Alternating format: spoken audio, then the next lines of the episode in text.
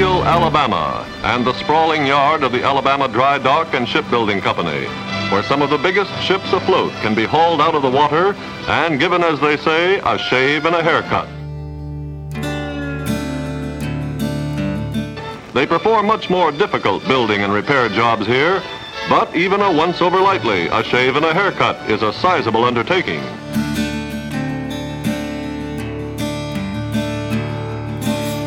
Hey, everybody, welcome to another edition of Citizen Reporter, a podcast with voices from around the world. I'm the host, Mark Fonseca Rendeiro. They also call me Bicycle Mark around the internet. And today, we're actually going to an issue that's happening now, that has been happening. But on this podcast, we talked about it 10 years ago. The issue is the breaking down of ships, where ships go when they're too old and they've got to be put to rest. We're going to talk with the people that are watching what's going on, and it's alarming, and it involves all of us all over the world.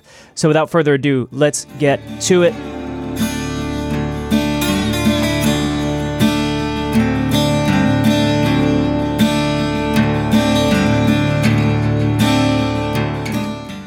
My name is Patricia Heidegger, and as the executive director of the NGO Shipbreaking Platform, uh, I fight against dirty and dangerous shipbreaking practices around the world.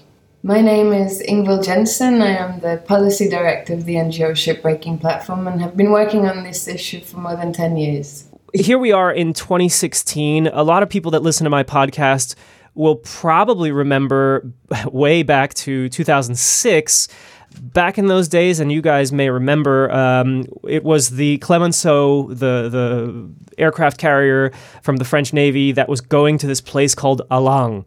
And at that time, for me, and I guess many of my listeners, that was when shipbreak breaking really. I don't know, came to the fore at least for a little while. And of course, shipbreaking has been a issue for for many years you guys are in the business of following, watching, reporting on, and that's one major reason I wanted to speak with you today. Here we are, October 2016. Shipbreaking is back in the news. We could say it never left, but we know how this news media works these days. where to begin? I mean, uh, first of all, since those days in 2006, uh, the last 10 years, where are we with the world of shipbreaking? How would you characterize it right now? Yeah, so you're, you're right in saying that uh, the issue has been uh, on the news for, for quite a while. It's not it's not a new issue. It's not a an issue that uh, nobody has been uh, aware of. Actually, um, many many years before the Clemenceau case helped to raise uh, the issue in the in the media. Um, the first investigations that Greenpeace organized to um, to find out more about uh, substandard shipbreaking practices took already place in the li- late 1990s. Um, and already then, when Greenpeace researched uh, in, in China and in India at the time, they raised the issue with, with the shipping industry. So um, also the the industry and policymakers have been aware of this issue for for two decades actually. Um, so if you take that into consideration, it's actually quite sad to see that uh, we haven't yet found uh, a real solution to the problem. Uh, our organization uh, analyzes the figures of how many ships go for breaking every year. Um, so we have a very precise overview of, of the actual practices uh, where the ship owner is located, uh, when and where do they sell their ships, where do they end up. And unfortunately, we haven't really seen a change in the trend. Uh, the trend is still that uh, around 70% or more of the world's obsolete tonnage ends up on beaches in South Asia. Asia. So if you if you look at these figures, uh, there hasn't been any kind of substantial change or, or improvement over all these over all these years. Mm. Um, however, at the same time, there have been um, they say encouraging developments in terms of um, uh, legal regulation of, of the problem. Um, so what we have what we have been focusing on in the last years uh, is uh, the European ship recycling regulation. So at the European union level, policymakers have understood that, uh, especially the European Union has a has a responsibility to find solutions for the issue. Um, I mean, 40% of the world's ships are owned by European shipping lines. So the European Union has understood that they have to do something about it. Uh, so in the last years, we have been closely following different uh, legal developments, and uh, the European ship recycling regulation has been the most uh, promising one, without mm. yet having kind of delivered a, a solution to, to the problem. Yeah, I'd like I'd like to bring these places like Alang in India comes to mind. And actually, by all means, you should tell me about where in the world. You mentioned, uh, I believe, South Asia, but uh, by all means, be specific about what places are, are heavily impacted by ship breaking. And I say impacted, right, because that's where a lot of it happens. That's where their environment, their work uh, is done. And I'd also like to know, in that same context, if you could, anything you could do to describe these places, because of course it's always challenging to bring this to life, not just through audio, but also in our in our media environment where you say shipbreaking and maybe not everybody feels it, but when you start to explain how it looks, maybe people really feel it. Shipbreaking, um, the global shipbreaking industry is quite concentrated in, in a couple of places. So, as I said before, 70% of uh, the old ships end up on beaches in India, Bangladesh, and, and Pakistan. So Bangladesh and India are the two major destinations for, for old ships. Um, and then the, the, the rest, so another 30%, um, are sold to ship recycling yards in China, in Turkey, and then there are also ship recycling yards uh, in Europe and uh, in the US and in a couple of other places. Um, so the the, the, the, the method the methods used, but also the, the infrastructure, the technology in place, um, which you find in these places is, is very um, different. So um, the, the main method used is the so-called beaching method. So that means that uh, the old ships that uh, arrive uh, at the beaches of India, Bangladesh, and Pakistan, they are uh, driven onto the beach. They're grounded on, on the beach, and this is where the, the, the demolition um, then takes place. So they are taken apart right on the beach. Uh, this work is, is mainly manual. Um, you can imagine that uh, the intertidal zone of a beach, so basically a mud flat, uh, is not a stable ground on which you can operate large industrial cranes or any kind of other heavy machinery. Um, there's no pier um, along which uh, the, the, the ship could be moored. So the ship is stuck uh, in the mud or in, in, in the in the sand, um, and this is why the work is, is mainly manual. So the ships are cut apart with uh, torch cutters, so very um, simple, small devices um, by which large sections are cut, uh, and then these large sections uh, are dropped or crashed down onto the beach. Uh, then they cut down further, and then the, the, the steel parts or the sections uh, are brought up onto the beach with the help of, of winches. And then um, the work continues, and the worker continue to, to kind of cut down um, the sections until they get smaller steel parts, which are then sold on um, to, to the steel mills. So it's, it's a very kind of uh, archaic way of um, um dismantling a ship um, um, when we look at the situation on, on the beaches in, in South Asia. It's also obvious that uh, if you uh, break down a ship on, on a beach, there's no containment for all the pollutants uh, that are uh, inside in the structure of the ship, uh, but also liquid pollutants such as uh, oil residues and sludges and bilge water, etc. So when the ship is cut down, all these very uh, various pollutants uh, are released into the environment. I mean, into the sediments, uh, the sea, and, and and the air. So it's a very um, uh, yeah basic. Uh, I mean, method. Uh, actually, a method that doesn't use any kind of modern infrastructure to to recycle the ships. What I find interesting about uh, one element of this discussion, if you can manage to find a discussion on on this issue, is that some people may think, uh, well, these are the places that can do it at a, at an affordable price and so forth. But you just brought up that there are places, uh, including in Turkey, in China, uh, in North America, in Europe, that could also do this job. So.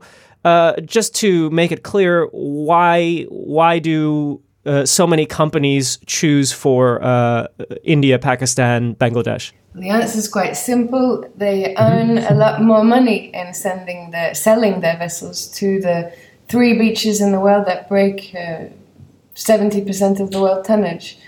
Because these facilities lack proper infrastructure, have low labor costs, um, uh, etc., the ship owners actually get more money for their vessels than they get in selling to China or Turkey.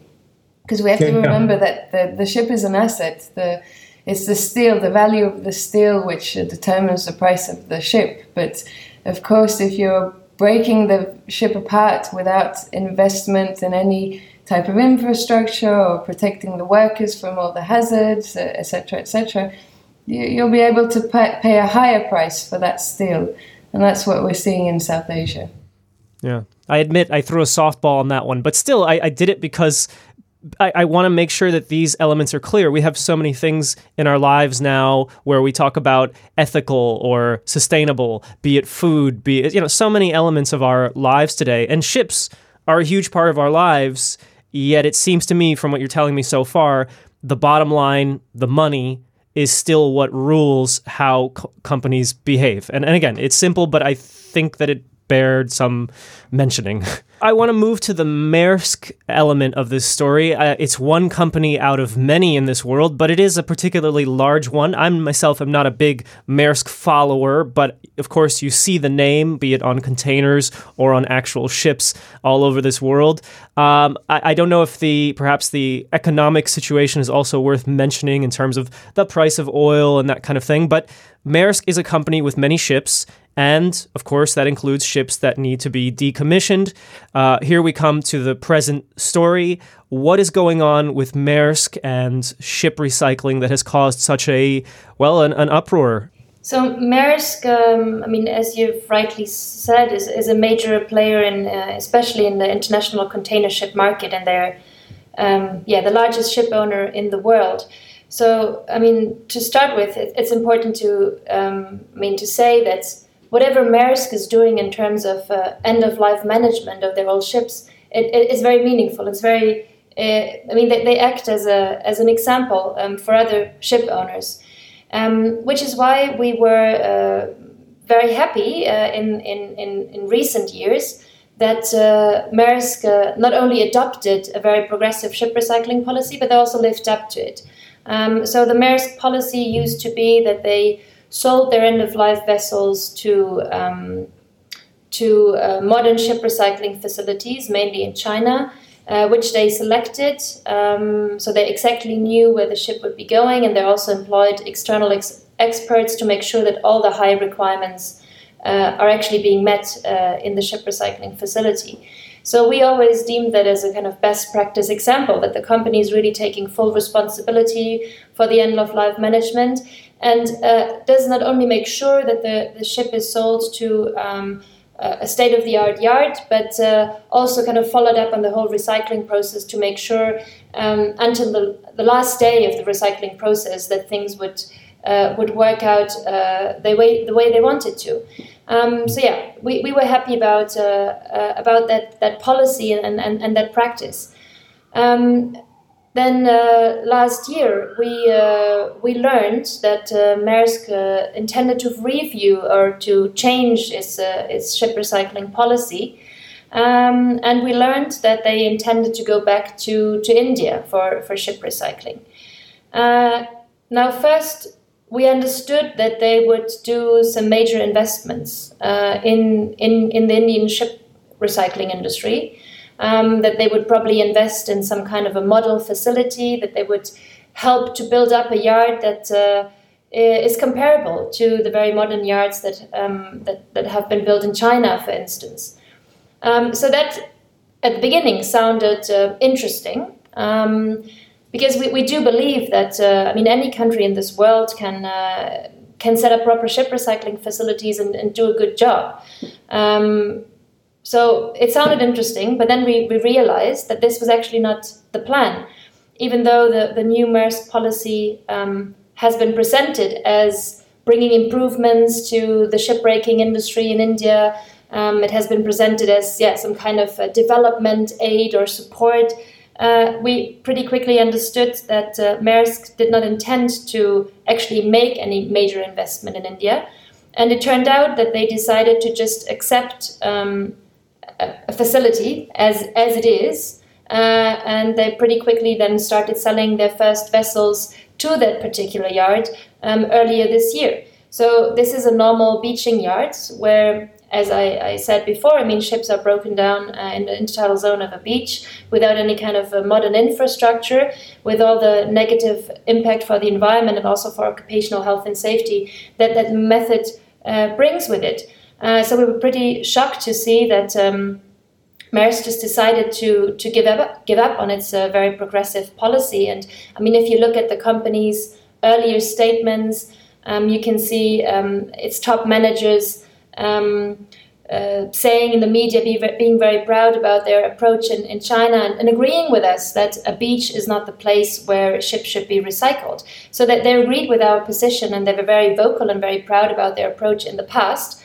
So, uh, yeah, it was very um, shocking to see that they made this U turn uh, to go back uh, to India. And we understand that it's uh, mainly fun- for financial considerations. I mean, the um, the market has been tough uh, for for the shipping industry, and uh, they they were looking for a way to boost their profits. And one um, one way to boost their profits is um, on the beaches of India. So um, the company itself has stated that they um, expect that they will make an extra 150 million dollars of, of profit by having their ships scrapped on beaches in India rather than using facilities in China.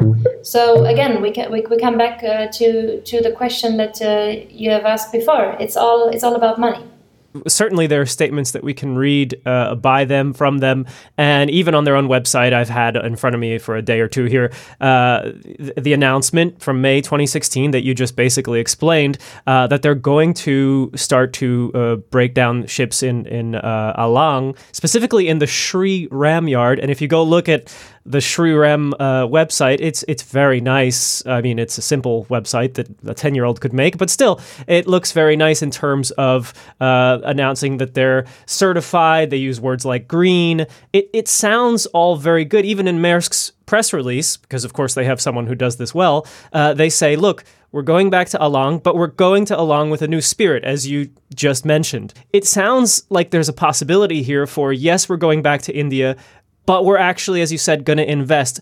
And and here's the next part of this story: H- how did it come out? Why do we know? How do you know that in fact Maersk hasn't done what they promised uh, in terms of investing, in terms of doing things different? That this particular yard is actually socially and environmentally responsible compared to others in Alang. We've raised uh, critical questions openly to Maersk on their U-turn back to India and Maersk has been unable to answer the many critical questions we've had. And I guess this prompted interest in especially uh, the Danish public.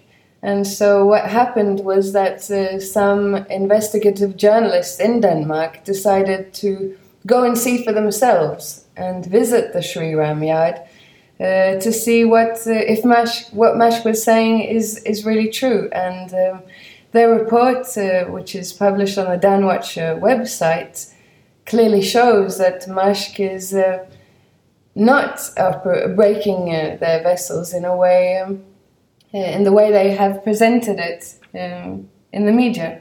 This is the, lar- the world's largest ship owner um, with a huge fleet, and they know that they will always have vessels that will have to be uh, sold for, for, for scrap. So what we expect is a, is a, is a long-term investment. So rather than pocketing that extra profit, why do not why do they not take that money and invest it in a proper facility? And by investment, I do not only mean to kind of uh, you know send uh, one uh, engineer on the ground who's the ground who's then meant to kind of supervise whether the yard uh, is in line with a, with a paper standard. No, but what I mean by investment is investment in infrastructure in a model yard.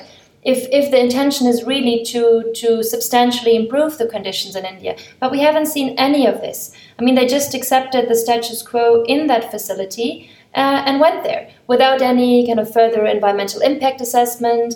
There's no proper environmental monitoring. Um, they even hired their own consultant um, who flagged a lot of uh, concerns and said, listen, there are uh, pollution risks, there are risks, there are risks related to occupational health and safety, and they just didn't look into these risks before going. I mean, the, the, the, there was very little time between the day when they said we're going back to India and the day their first uh, ship hit the beach. There was no time to actually improve things, um, and this this was not what what they had promised uh, before what happens now and i'm curious here for example for the shipbreaking platform uh, you've got this you've got the investigative journalist story you've got maersk uh, as you say not really responding or responding through very strange means and, and the consultant who's saying well actually there are problems um, what do you do what are your next steps now probably that you're in the middle of uh, as an organization well, fortunately, the stories in the Danish press have also prompted reactions uh, in Denmark by the Danish parliament, by Maersk's investors. So, of course, we're in, in constant contact with other people that can also influence Maersk.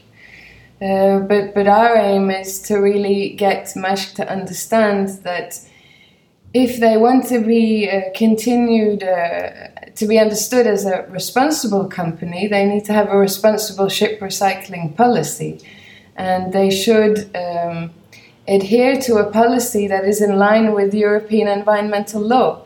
Um, we've just had one of the major competitors of Maersk, Hapag-Lloyd, a German container ship company, commit to using facilities that will be listed on the upcoming EU list of approved ship recycling facilities. This is what Maersk should be doing to prove their efforts towards sustainable ship recycling. So there are other companies that prove, that show that it's possible. I mean, in, in their uh, official reaction to to uh, Danwatch's investigations in Alang, I mean, Maersk doesn't even go into the details of what the journalists have found. They, they just fully ignore it. Uh, and they uh, argue that uh, the company can actually not afford to do clean and safe ship recycling. I mean, this is just incredible. I mean, of course they can afford it. Uh, it's just a question of uh, making long term financial planning and ensuring that you calculate the costs for proper uh, recycling into uh, you know the way that you finance and, and operate your ships. If you, of course, uh, don't do that, and then you know the day comes when your ship has to go for for uh, for demolition, uh, and you go, well, uh, now I have to make the maximum profit. Well, yeah, then maybe clean and safe ship recycling is not really affordable. But it's a question of, of long term planning, and we expect from one of the world's leading uh, shipping lines to do such planning uh, for the sake of uh, their their I mean responsibility for, for people and, and the planet when we, when it comes to economics, the world of shipping right now, for Maersk, for example, uh, I figured lower oil price. Uh, they're in the business of ships going around the world delivering things. I thought it would be a pretty good time in terms of well, in terms of that cost. But is this considered some kind of crisis time for these shipping companies? Maersk is a, an interesting case uh, with regards to that uh, within the container shipping um, sector. Maersk is a company which built uh, one of the largest container ships in the world, the Triple E. And uh, in building that ship, of course, they knew and know that many of the smaller container ship uh, ships will need to get out of the market um, for the for the Triple E to be an investment worth having taken to build it.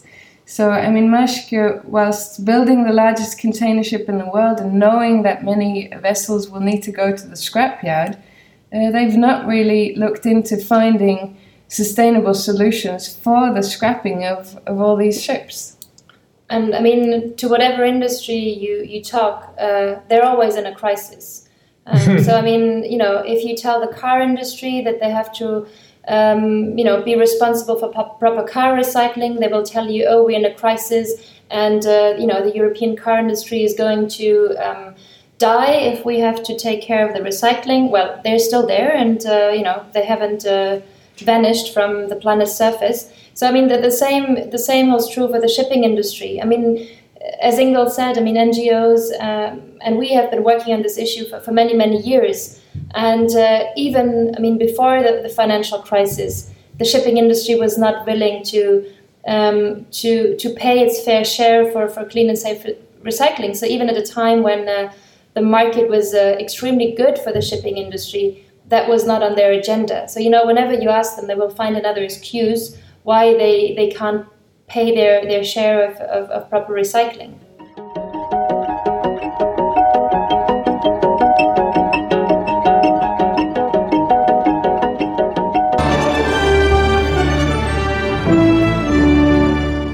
Now and then, we take you to places you've never been before. Exotic places, the stuff of dreams. We're going to do that again tonight. But the ship-breaking beaches of Bangladesh belong more in a nightmare. We all know how ships are born, how majestic vessels are nudged into the ocean with a bottle of champagne.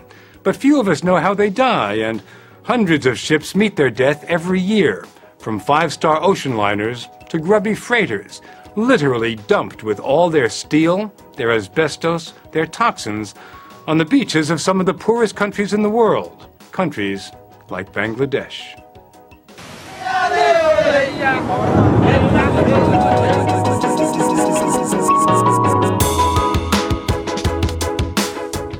Clemenceau was the was the first ship I worked on uh, as a campaigner on, on ship recycling.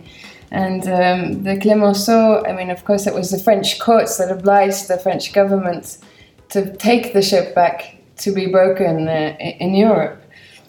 And there's a huge difference between the government owned ships, where, uh, where responsibility and ownership is very clear, and the commercial fleet, uh, where it's very difficult sometimes to really find out who owns a ship. Um, and also because maritime legislation and within the shipping industry, is the flag state um, which is responsible.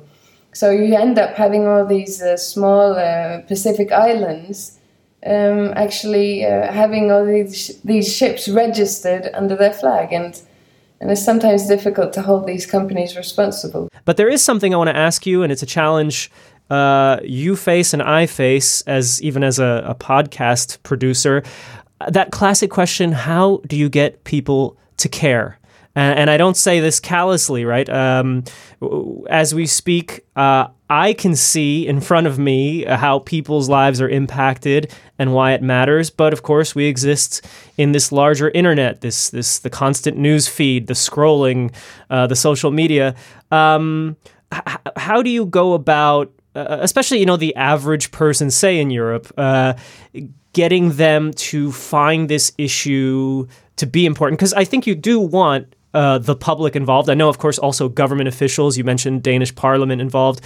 How do you go about connecting people's lives to this issue where they, they may not feel, you know, oh, shipping, Maersk, I, I don't know, you know, that kind of attitude? One difficulty with, with the shipping industry is that uh, people, I mean, you know, the average man is somehow remote from, from the shipping industry. I mean, the shipping industry operates mainly somewhere out there on the high seas, and they're hmm. um, they're not really visible for, for us as, uh, as citizens, as consumers. Um, and uh, this is a big advantage for the shipping industry. I mean, they don't have to kind of uh, explain their consumers uh, how they behave. Um, so this is why we, we, we are focusing um, a lot on their business partners. Um, because the shipping industry, I mean, of course, they have they have clients, they have uh, institutions financing them, giving them money to construct ships and operate ships. So these people are actually um, those who have a lot of leverage in, in this situation. Um, so as Ingvild has mentioned, I mean, for us, it's, it's key to, for instance, convince and work with uh, investors, with banks that have large shipping portfolios to tighten up their sustainability criteria, um, because this is what um, this is when shipping lines actually feel the pressure. Um, but then on the other side, there are also um, the, the companies that produce uh, consumer products. I mean, those that own the cargo that is shipped by the by the shipping lines. So if you have uh, uh, big uh, textile retailers or uh, whatever kind of consumer goods, I mean, these companies also have an interest in um, in ensuring also for the consumers and for us as, as, as, citizens and consumers that their products are shipped in a, in a, in a clean and safe way and that the shipping is, is sustainable. So for us, these are kind of the key um, people to, to convince to um, ultimate, ultimately make the shipping industry um, more, more sustainable. But of course, we also try to, I mean, reach out to, um, to kind of a wider public. I mean, this is why we, we, we work with journalists, uh, in, with, with mainstream media that can kind of make this uh, issue more um, more um, known to, to, to a wider audience. And um, and uh, yeah, and of course, I mean, for instance, in the case of Maersk, I mean, Maersk has a very strong brand and they have a reputation, and they also have a lot of people working for them. And mm. uh, I'm sure that uh, not all of their employees are happy um, about this this scandal, which is currently evolving in, in the Danish media. I mean, um, I guess uh, the average Danish citizen considers himself or herself as living in a country which has very high environmental standards, where social standards are, are, are extremely important. Um, so, of course, um, Maersk, as a, as a brand in Denmark, but also as an employer, has a reputation to lose. Uh, so, this is why, um, I mean, the media media reports in Denmark have been very crucial for us. Well, Danwatch has. Uh has uh, published uh, their articles now in English as well. So um, definitely go and watch, uh, check out Danwatch's website. And then there's a lot of information on our uh, website, uh, shipbreakingplatform.org. We're on Facebook, we're on Twitter. Um, we have regular regular newsletters for people who are more interested in the issue, so we're happy about new followers. That was Patricia Heidegger and Ingvild Jenssen from the shipbreaking platform, speaking to us from Brussels.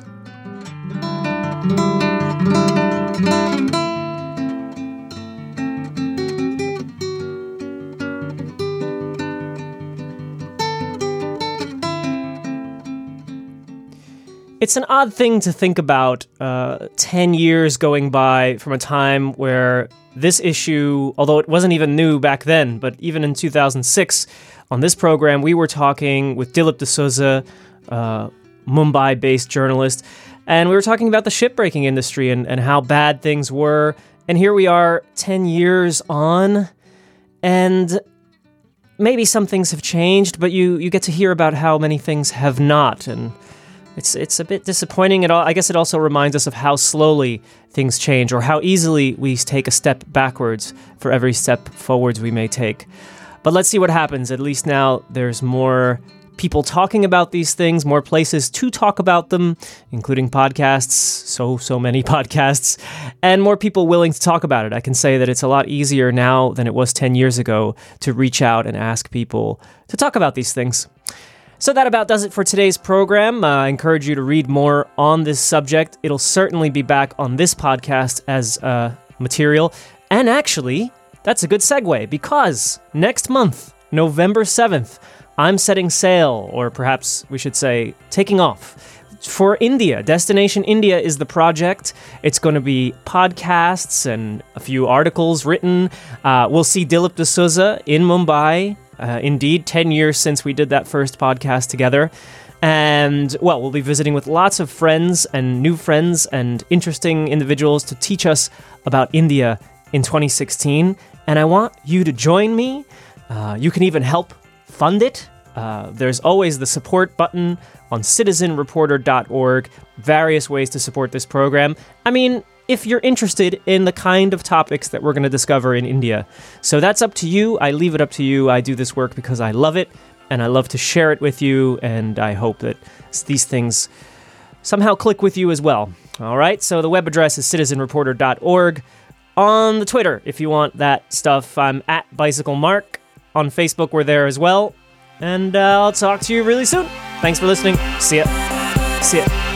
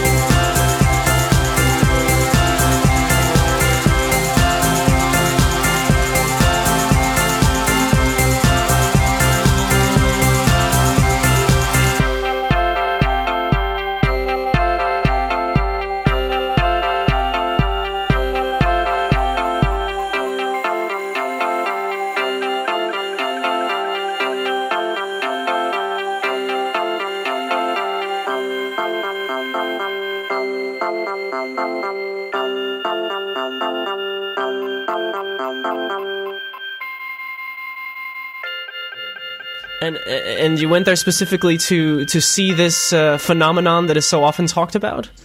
Yes, uh, I've actually heard about Alang for years and always wanted to go. And there was an opportunity then in July 2004 because of another friend of mine who's a photographer got an opportunity. Uh, he was asked to go take some photographs. So he called and asked if I'd join him, and I said, okay, good. Mm. And that is how I went. Um, it's a, it's in some ways actually a spectacular place for photographs, uh, as you can imagine, because you have these huge ships up on the beach, and you never see things like that. And uh, so it was in that way a very special place in some ways. You know, I'm, I'm trying not to talk about the misery right now. Well. Uh, not to focus on the misery at all, but um, you've been there. So describe the, some of the scene and the sounds and the sights and the smells. Well, the overwhelming impression I have even now, you know, a year and a half later, the overwhelming impression is of uh, uh, these blow torches, you know, that are fired by cylinders of gas because everywhere around you, you have these guys with these blow torches trying to uh, use, that, use that to cut away uh, sheets of steel and to cut those sheets of steel into little strips and all that kind of thing. Hmm. There's also a lot of hammering that's going on because hmm. people are using hammers to break apart uh, huge uh, slabs of steel. And that's really what it's about. You know, there are these the guys who just swarm onto these ships and, and tear it apart essentially by hand and with hammers and blowtorches. And uh, so you see that all over the place. You see these ships, enormous ships, some completely uh, Uh, you know, still unbroken because they've just come. Some are, you know, half broken. Some are just a shell.